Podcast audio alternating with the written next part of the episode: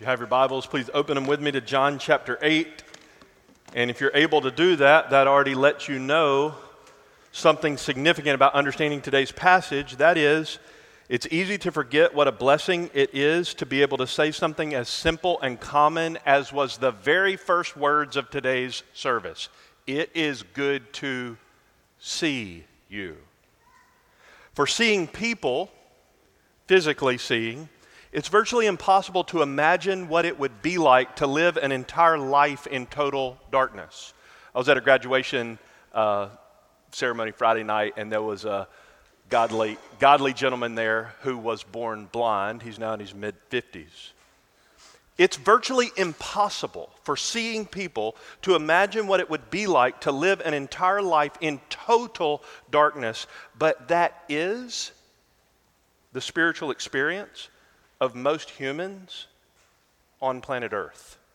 No light, no sight of God, maybe gobs of religious language, maybe Bible verses, maybe the name Jesus, but no spiritual light. That's what today's passage is about. John 8, we'll pick up our reading in verse 12. Tune your ear to hear the voice of God. Then Jesus, verse 12, spoke again to them, saying, I am the light of the world. He who follows me will not walk in the darkness, but will have the light of life. So the Pharisees said to him, You are testifying about yourself. Your testimony is not true. Jesus answered and said to them, Even if I testify about myself, my testimony is true. For I know where I came from and where I am going. But you do not know where I came from or where I'm going. You judge according to the flesh. I am not judging anyone. But even if I do judge, my judgment is true. For I am not alone in it, but I and the Father who sent me. Even in your law, it has been written that the testimony of two men is true.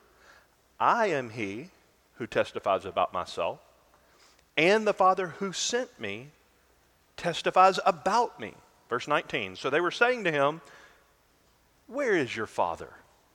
Jesus answered, You know neither me nor my Father. If you knew me, you would know my Father also. These words he spoke in the treasury as he taught in the temple, and no one seized him, for his hour had not yet come. Join me again as we ask for God's help in understanding and applying this passage. Father in heaven, would you please show us right now the light of Christ and cause us to do verse 12, to follow Jesus. We ask this for your glory in Jesus' name. Amen.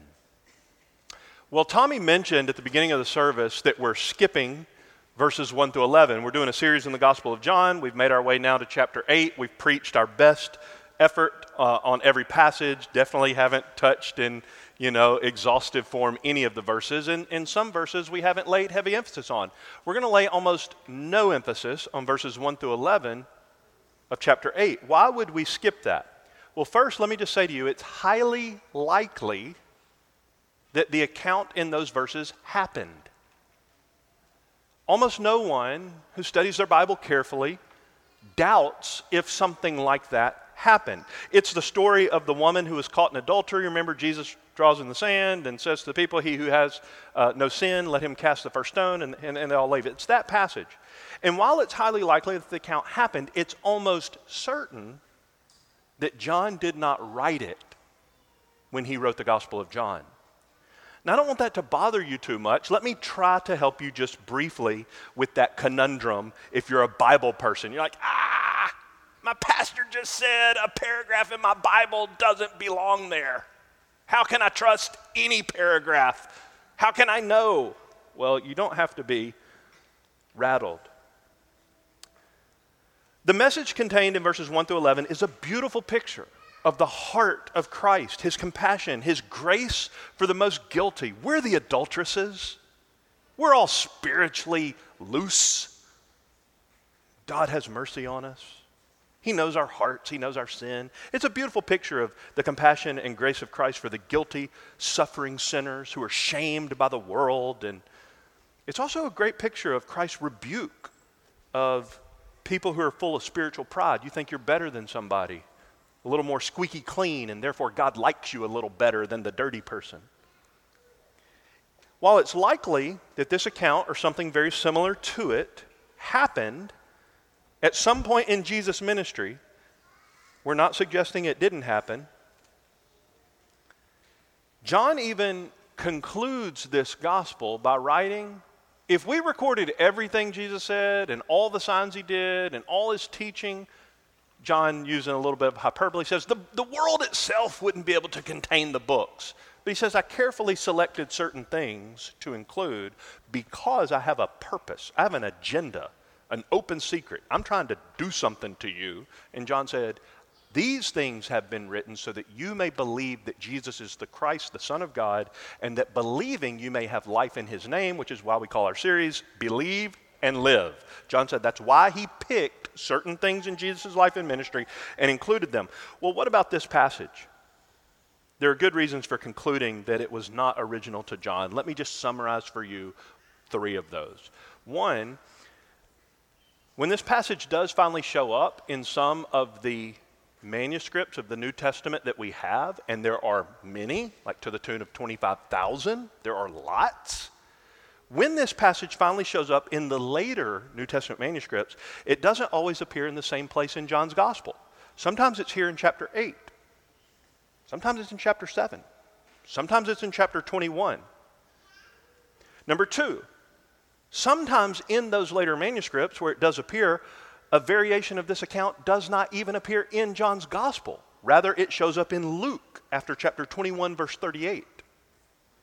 So it seems like oral tradition said, hey, this happened. It's super important. It helps us see something about the heart of Christ. Let's just remind everybody. But third, and really most convincingly, one reason we're not suggesting it's not an accurate account we're asking, did John write it under inspiration? Most convincingly, it does not appear in any of the earliest manuscripts we have. None of them. The Bible is the most scrutinized book in the history of the world. You can trust your Bible. It is important for you to have a solid translation of the Bible. It wasn't written it was not written in English.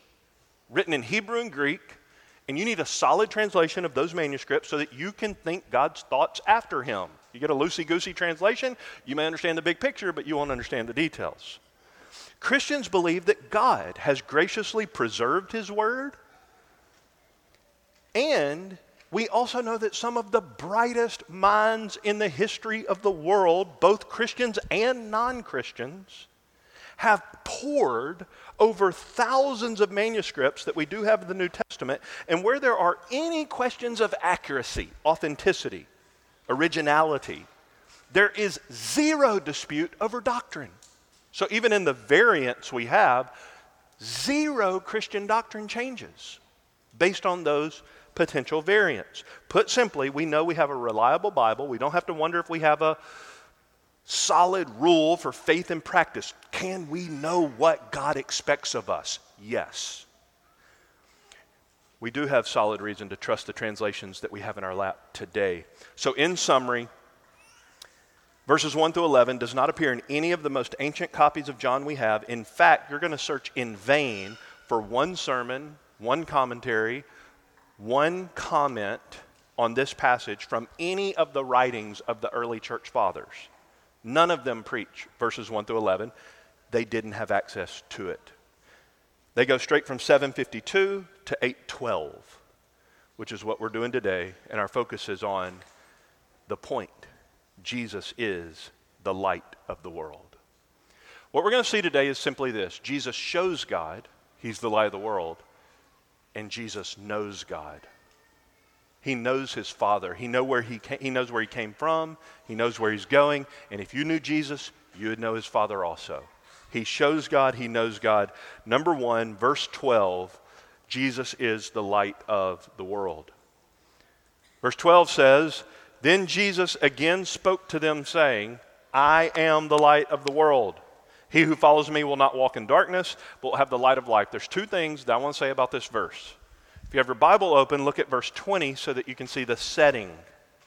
Where was Jesus when he says this? Well, we're told that he was in the treasury, he was teaching in the temple. Well, when you hear the word treasury, you should think something money. He's in the place where the treasury was. R.C. Sproul said the treasury of the temple was a place where there were 13 receptacles. You would throw in your coins, your offering, each shaped in the form of a trumpet, the shofar, a ram's horn, and each was dedicated to a different need or concern. So this is where Jesus is, and I want you to see it in your mind's eye. Imagine in this room, there's 13 different huge trumpet shaped receptacles, and this one is for ladies who've gone through childbirth since last year's Feast of Tabernacle, and so they give offering for purification. That's part of God's law. This one is dedicated to purchasing wood for the altar, for the sacrifice. That one's for you to buy two pigeons and you put money in there because that's a sacrifice God required of you if you're going to attend the Feast of Tabernacles, so on and so forth. We could go. There were some for general offering, there were some for other means, but there's 13 of them. Can you see them in your mind's eye? In between those, there's a huge cauldron, like the Olympic cauldron.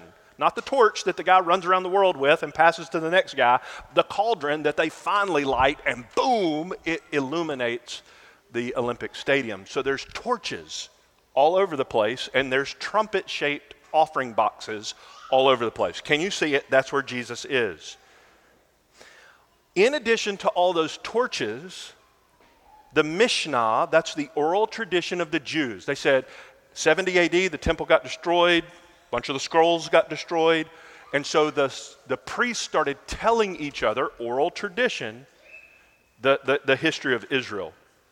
And in the Mishnah, first, second century, they say there was not a courtyard in Jerusalem that was not illuminated by the light of the great candles. So the temple is on fire. It's a huge blazing inferno of light. You can see it from miles around because Jerusalem's up on a hill. And all the courtyards of all the houses have a light in them. Jerusalem is lit up. There, Jesus says, I'm the light of the world. Verse 12. So, what does this mean?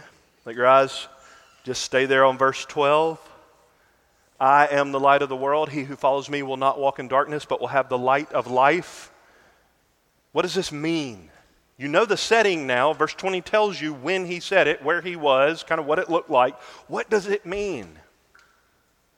The people who stood around knew exactly what Jesus meant. Look, you have no excuses, and neither do I, that Jesus wasn't clear. We can't say, well, I don't quite get it. Yes, you do. If you listen to this sermon and leave unbelieving, it's willful ignorance at this point. You do know, and they knew as well. John opened his gospel with this same theme. In him was life, and the life was the light of men. John 1 4. John 1 9, right at the beginning of the gospel, there was the true light which coming into the world enlightens every man. You do see. And these people saw, but they didn't want to see. They didn't want to believe. It was willful ignorance.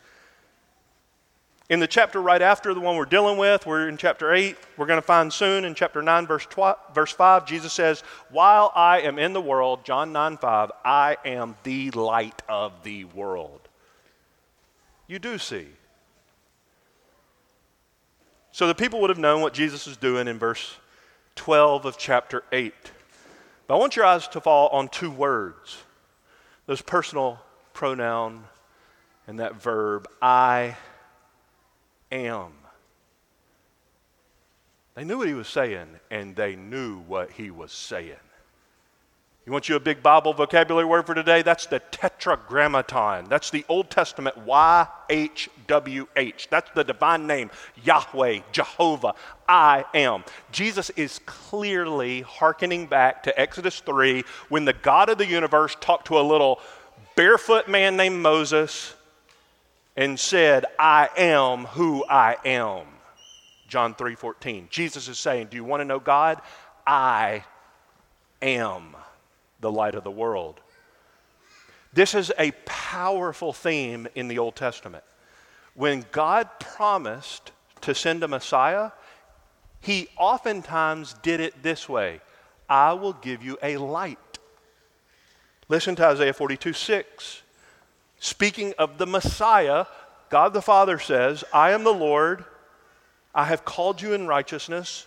I will hold you by the hand and watch over you. I will appoint you as a covenant to the people and as a light to the nations. So when Jesus says, I'm the light of the world, they know he's talking about what Isaiah meant, or Isaiah 49 6. God says to the Savior, Is it too small, small a thing that you should be my servant to raise up the tribes of Jacob, to restore the preserved ones of Israel? I will make you a light to the nations. Well, here's Jesus in the treasury with people from all the surrounding nations. They came in town for the week long Feast of Tabernacles. It ended the day before. There's gobs of people around. They're finally making their offering in the treasury. They need to have a sacrifice before they go back home until next year. And Jesus says, I'm the light of the nations, I'm the light of the world. He's the living water in the previous chapter that they celebrated for a week at the Feast of Tabernacles. He's the divine light that illumines every soul in the whole world who comes to him for forgiveness of your sins, which is probably why they put verses 1 through 11 right before that. You can have forgiveness. It doesn't matter how sinful you are, it doesn't matter what you've done. Stop making excuses. Oh, you don't know how bad I am, preacher. I do know how bad I am. And God can have mercy on you. He's the light that illumines every soul. Jesus has forgiveness and salvation plenty for you. There's more mercy in Christ than there is sin in you. It's the point he's talking about when he says, I'm the light of the world. But notice the effect of the light. He who believes in me, he who follows me, will not walk in darkness, but have the light of life. You know the inference of that. You know what that means. If you don't follow him, you're a blind person. Spiritually, you're blind. You don't see what you think you see. And Jesus said, when the blind lead the blind, everybody falls into a pit. If you're without Christ, here at Grace Church, we love you enough to tell you, you are without light. You don't see what you think you see if you don't have Christ. Remember, that's what we've been seeing in the previous chapter. For those who've been here for our sermon series in chapter 7, we were at this big feast of tabernacles. Thousands of people are there. Jesus stands up when the priest is pouring the water out of the golden pitcher and he says, I'm the living water. Here, there's cauldrons of fire all over the place, lighting it up so much that you could see it from any part of Israel. Jerusalem up on here. Jesus says, I'm the light of the world. Remember the background of this feast? Why did they celebrate for a week? Why did they come from miles around? When's the last time you went to a week long party for Jesus? Why did they come? Because they were celebrating at the Feast of Tabernacles that God gave food to Israel every single day in the desert for 40 years. He gave them manna and He gave them water out of a rock. He kept them alive, He was their basic sustenance. And God is saying, I'm your most basic need. So Jesus says, That's me. I'm the living water. And so now, when they're celebrating God's provision for 40 years of manna and water, at a Feast of Tabernacles, do you now know why he said, in this moment, I'm the light of the world? Why didn't he say it a week later or a week before? Why didn't he say it a year later? Why did he say it right here? He said it right here because he knows how to commandeer a moment. For a whole week, they've been remembering God's faithfulness to Israel during their wilderness wanderings. How did they know where to go? There was a gigantic tornado of cloud and fire in front of them for 40 years. That's how they knew where to go. It was a lightning filled cloud by day, a huge light right there. A pillar of fire at nighttime, a, torn- a, a category four tornado, boom, right in front of them every single day. There was a huge light leading them. Now, do you hear Jesus? I'm the light of the world. Remember, Israel followed the light for 40 years? Follow me, and you won't have any darkness. You'll know exactly where to go. You'll know how to live to please God. You'll know what I want for you. If you don't follow me, you're going into pitch blackness. You're going into total darkness. You're going to be wandering into the pit of hell. I'm the light of life. What do people get who follow Jesus? Do you see verse 12? The light of life. If you don't follow Jesus, you're not only blind, you're dead. He's the light of life. You have to have Christ. I'm not talking about a prayer you prayed 20 years ago. I'm talking about the source of your life. To live is Christ.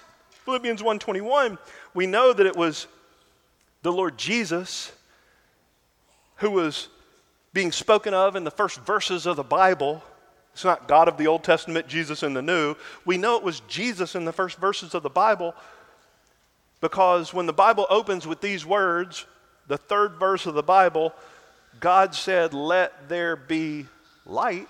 And there was light. We know that was Jesus because John tells us so in his gospel. In the beginning was the Word, the Word was with God, the Word was God, He was in the beginning with God. All things came into being through Him.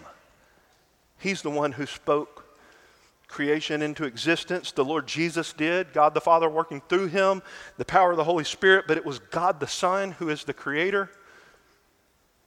And we're told over and over again things like this In him was life, and the life was the light of men. If you follow him, if you follow him, no matter what wilderness you're in, no matter what you lack, if you follow him, you get the light of life. If you turn your back on Him, you can't see anything.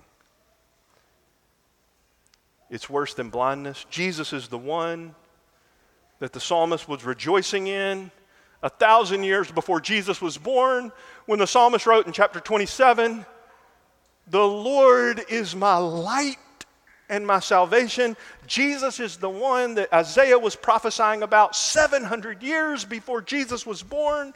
The people who walk in darkness, Isaiah said, will see a great light. Those who live in a dark land, the light will shine on them. Hello, it's Jesus. Three disciples were so honored by Christ to be invited up on top of the Mount of Transfiguration. They saw his glory. And this is what Matthew says about that. Jesus was transfigured before them, and his face shone like the sun and his garments became as white as light.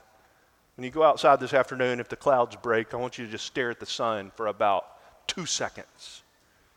Jesus shone brighter than that. He's the light of the world. That's why, as was prayed earlier, the little open prayer time we had, one of the brothers obviously was meditating on today's sermon text because he prayed 2 Corinthians 4. If you don't see the light in Christ, it's not because he's not shining, it's because you are B L I N D. You're blind. 2 Corinthians 4 says, The God of this world has blinded the minds of the unbelieving so that they might not see the light of the gospel of the glory of Christ, who is the image of God. Remember when God created the world, let there be light? 2 Corinthians 4 6. God who said, Light shall shine out of darkness, is the one who shone in our heart to give the light of the knowledge of the glory of God in the face of Christ. He's the light of the world. If you follow him, no darkness, the light of life. The author of Hebrews says he's the radiance of the glory of God. He's the outshining Old translations say he's the effulgence. He's, he's all of God beaming out to you. Jesus would say to Philip, If you've seen me, you've seen the Father. And guess where we're headed if we have Christ, the light of life? We're headed to Revelation 21 23. The city has no need of the sun or the moon to shine on it, for the glory of God has illumined it, and its lamp is the Lamb. Jesus brightens heaven. There's no nighttime in heaven because Jesus is there in all of his glory. Have you seen the light? that you must have in Jesus to not only not be blind, but also to not be dead. Can you personally say Psalm 27 1? And I mean this from, from the depth of my soul and with a heart full of prayer. Can you sing the song of Psalm 27 1? The Lord is my light and my salvation. Well, that was our main point. Jesus shows us God, but he also is the only one who exhaustively knows God. And through the Holy Spirit, we come to know the same God through Jesus. Look at verses 13 to 18. We'll look at it in three parts. Jesus is not only the light of the world, he's also the Lord of the universe. Verses 13 and 14. Jesus knows his nature, and so should you.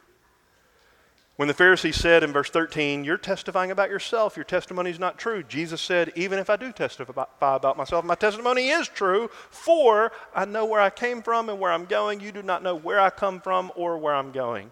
You see, the people wanted to dismiss Jesus. Everybody's looking for a reason not to believe. But as I said earlier, it's willful ignorance, it's eyes wide open blindness. They dismissed Jesus' claims because they thought that he was self promoting, that he presumed to testify about himself. Your testimony isn't true because you're just talking about yourself.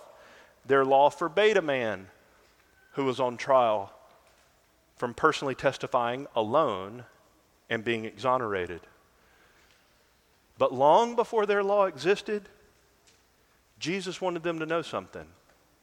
Long before they were created, long before their law was ever a need, Jesus enjoyed eternity in glory. I know where I came from, and I know where I'm going. You see, He knows His nature, and so should you. He knows His nature, and so should you. He's emphasizing His transcendence. The best thought you've ever had about God does not come close to the totality of who He is. He's not you infinitely better. He's in a category all by himself.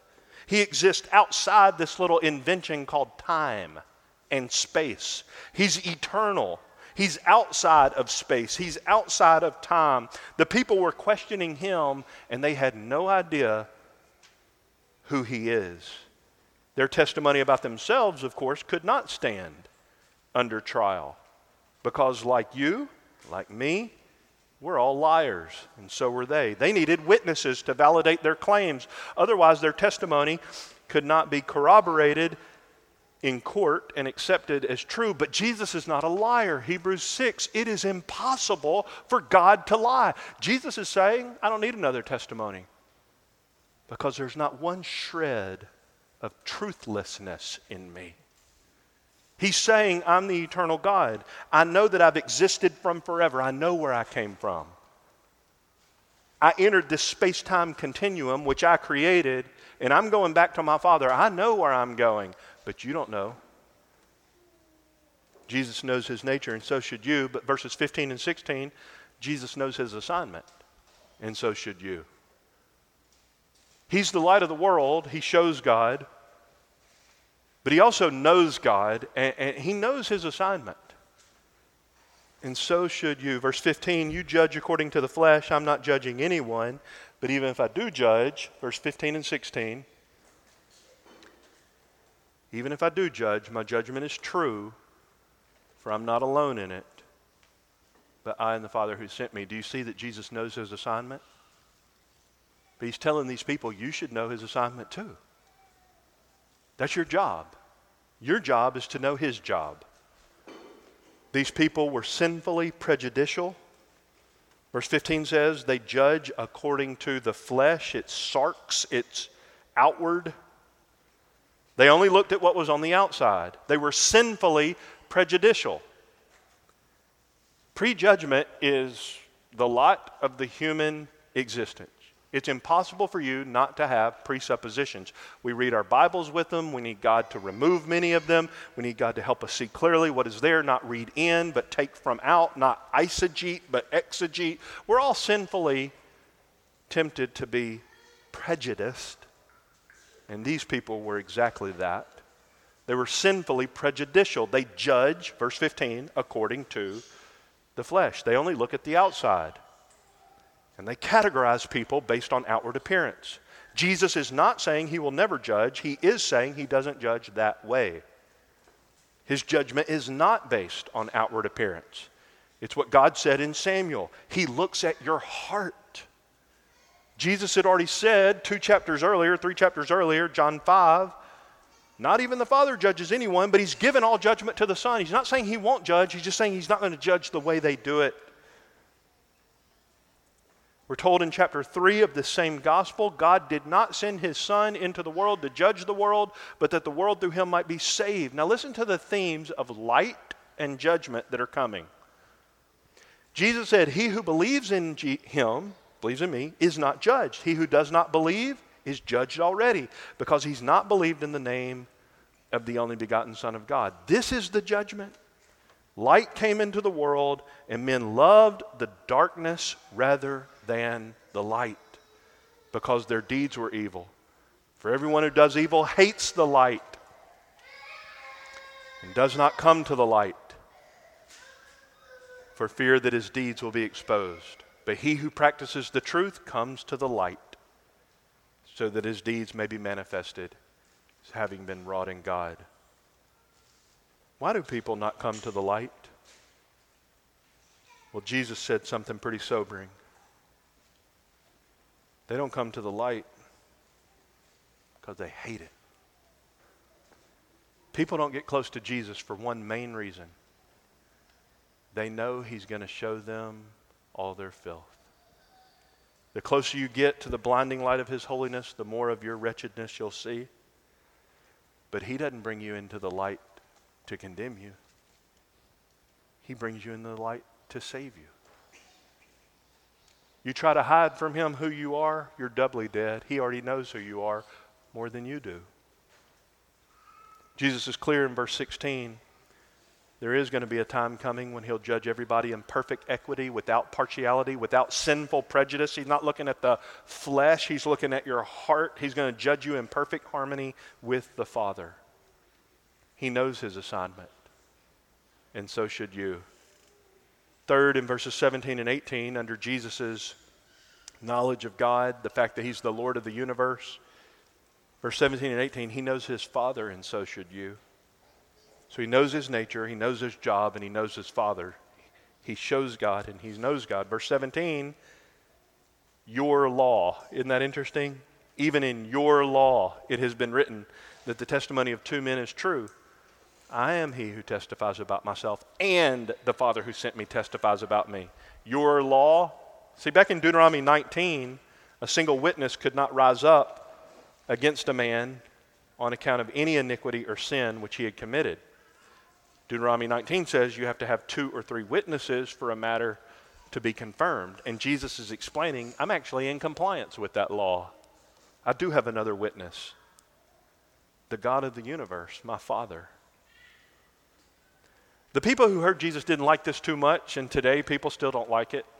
People want to say, man, there's a big world out there, there's a lot of religions, God's a God of love, surely everybody's going to make it to God if they're just devout to the understanding of God they have not true. Jesus is the one who said, if you, if you don't like it, your argument's not with Jordan, it, it's with Jesus. Jesus is the one who made himself, John 5 19, equal with God, calling God his own Father, making himself equal with God. That's why they wanted to kill Jesus. That's what's happening here in chapter 8. Jesus knows his Father, and so should you. He knows his nature, He's from eternity, He's going to eternity, but He came into time to take you with Him. He knows His job. He's not judging on His first coming, but He absolutely will on His second coming. And He knows your heart. He's not judging on your outward, He's judging on your heart. Have you trusted Him alone for the forgiveness of your sins? Have you received His atoning death as the only ground upon which God will accept a guilty sinner like us? Have you embraced his risen victory? Have you clung to the risen Jesus from the grave, now ascended, soon returning, as the only reason God should accept you forever? He is going to judge, but he also knows his Father. Verse 17 and 18.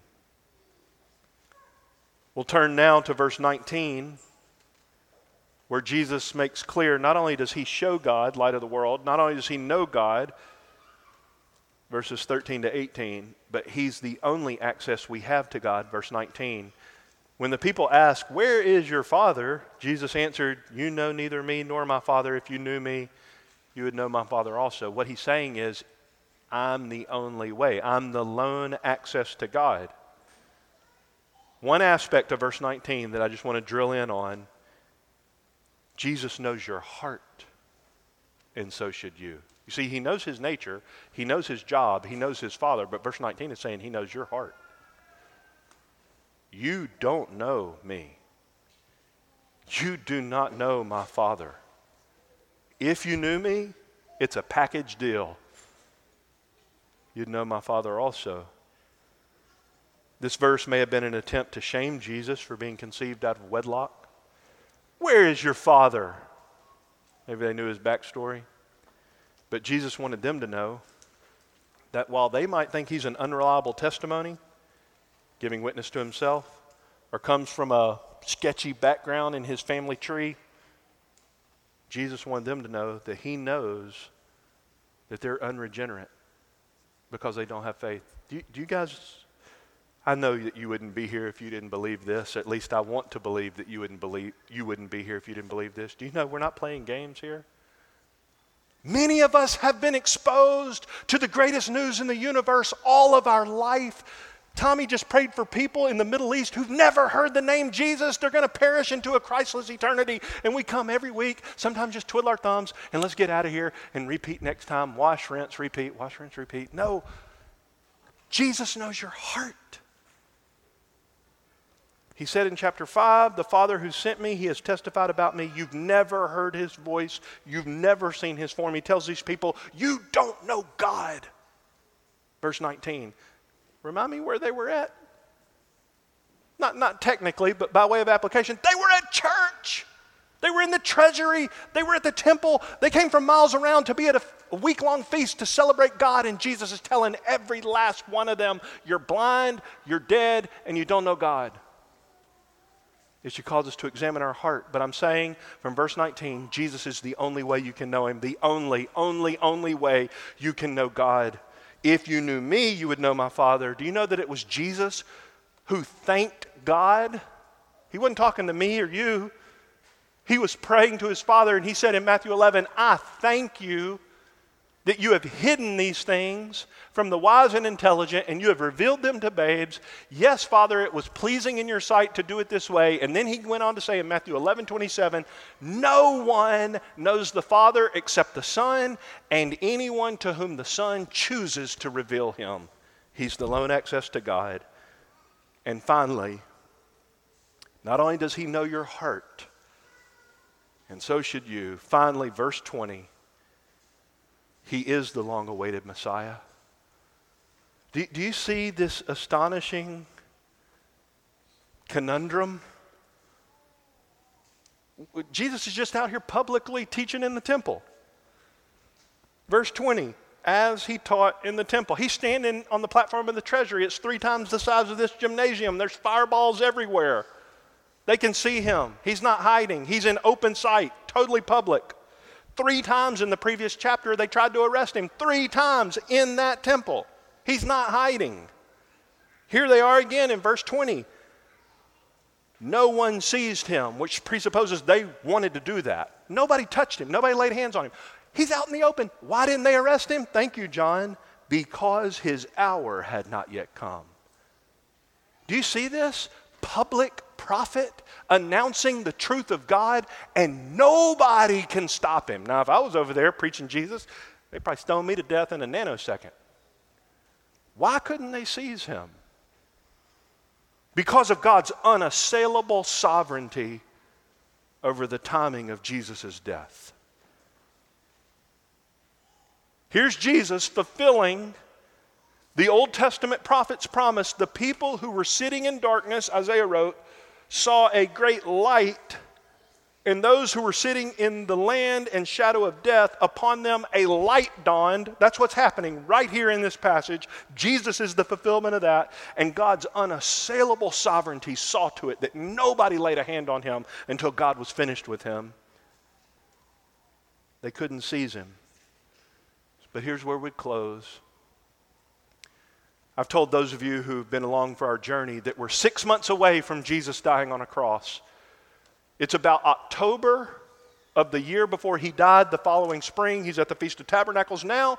Six months later, he's going to be at the Feast of Passover, and they are going to kill him. They are going to seize him. They're going to arrest him, or better yet, he's going to arrest them in a garden. About 600 soldiers come to get him. They all fall on their back. He tells them who gets to stay, who gets to go. He's in total control. He goes with them. They don't seize him, he seizes them. Nobody took his life. John 10, we're about to get there in our sermon series. Nobody took his life from him. He laid it down on his own initiative. He's in total control. He said he could have snapped his fingers and 12,000 angels would have come and destroyed everybody in sight. I mind you, one angel killed 186,000 people in one night in the Old Testament. Jesus is in total control. You're not taking his life from him. Nobody seized him. Thank you, John, because his hour had not yet come. You just follow that little word in God, John's gospel, H O U R, hour, hour, hour, hour. He's talking about the cross. Now the hour has come, Jesus said in chapter 12. What hour? When six months after this moment in the treasury with these balls of fire everywhere, and Jesus saying, I'm the light of the world. If you don't have my light, you don't know God. Six months later, overlooking this very same temple, they're going to arrest him they're going to drag him into this same temple. There are going to be people making up false accusations about him left and right. Their testimonies don't even match. And isn't it ironic? They're saying, You testify about yourself, so your testimony isn't true. Six months later, these same people and their friends are going to be standing up saying this and that and that and that. And none of them agree with each other. They're going to take his arms and stretch his back out real good and tie him around a telephone pole and get him all nice and stretched out, and they're going to beat the mess out of him with the cat o' nine tails. Blood's going to splatter everywhere. He's going to be in prison, stay all night in a dungeon in this very same temple court. They're going to wake him up the next morning just so they can mock him real good, press crown of thorns on his head, put a purple robe on his back, rip it off again. They're going to make him march up Golgotha with a big beam on his shoulders. They're going to press another African man into service because he was too fatigued to keep carrying his cross after they had beat him so badly. And then they're going to do what we just read in Mark's gospel. If you've been walking through your small group study, they crucified him. His hour was about to come. After six hours of being suspended between earth and heaven, on a Roman cross with people wagging their heads and mocking him and insulting him and telling him, ha ha ha, if you're God, why don't you just come down and save yourself? Then I'll believe in you. He wasn't there for them to believe. He was there because he was going to mete out to them righteous judgment because they would not believe in the very obvious light that he is. After six hours on that cross, he would willingly, voluntarily, in total control, yield himself to God, give up his spirit. They didn't kill him, he gave his life. And God accepted that sacrifice because after his cadaver was in a borrowed tomb for three days, God snatched him back to life. He was raised from the dead. And if you don't believe that, it's because you don't want to. 500 people, the Bible tells us, saw him after he raised from the dead. He ate meals with people. He showed up in crowded rooms with people. He taught constantly. He ascended from a hill right outside of this temple in Jerusalem with people watching him. If you don't want to believe, you don't want to believe. And he's going to appear again. And when he comes, it's not going to be can you see this Old Testament connection? I, am the light of the world. I, I'm the one Isaiah was talking about. I'm the one who said in the beginning, let there be light. It's not going to be trying to persuade you anymore. When he comes again, this isn't fear mongering, hellfire, brimstone preaching. This is bone jarring reality from a broken-hearted pe- preacher who doesn't want you to perish. He's coming as the judge. He's going to separate believers and unbelievers. And those who know and trust Him, love Him, live for Him, embrace Him, believe upon Him, thrust their helpless soul into the arms of an almighty Redeemer. They're going to reign forever with this Jesus. And what all of you are going to do about eight or 10 hours from now, some of you night owls, it may be longer than that, you can go to sleep tonight, but you know what's going to happen in glory? No nighttime, no sleep, no darkness. Do you want to know why? Because the lamp is the Lamb. And no sermons are going to be needed in heaven to know that Jesus is the light of the world. Why did John write this? Why did he write it? These things have been written, John 20, 31, so that you may believe that Jesus is the Christ, the Son of God, and believing you will have life in his name. Let's pray. Oh God, I pray that everybody who thinks they're a Christian that isn't will repent from their repentance and playing games with you and trust the risen Jesus. I pray that all who've never professed faith in Christ, heard about him thousands of times maybe, unlike those people on the other side of the planet for whom we prayed, that somebody would go tell them. We got a lot of people in our day, and I was one of them, who heard about Jesus week after week after week and never gave him my life. There's probably some people like that here today. Oh God, oh God, oh God, would you open their heart to believe like you did Lydia?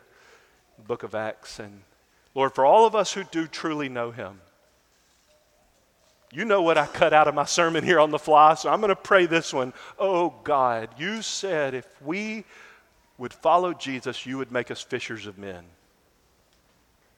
So I pray that all of us who have seen the light of the knowledge of the glory of God in the face of Christ, 2 Corinthians 4 4, that we would shine the light of Christ by telling our lost friends and family and acquaintances where beggars can find bread, where thirsty people can find water, and where blind people can find light. God, would you use us to share the love of Jesus with those around us and bring others into the light? We pray this for your glory. In Jesus' name, amen.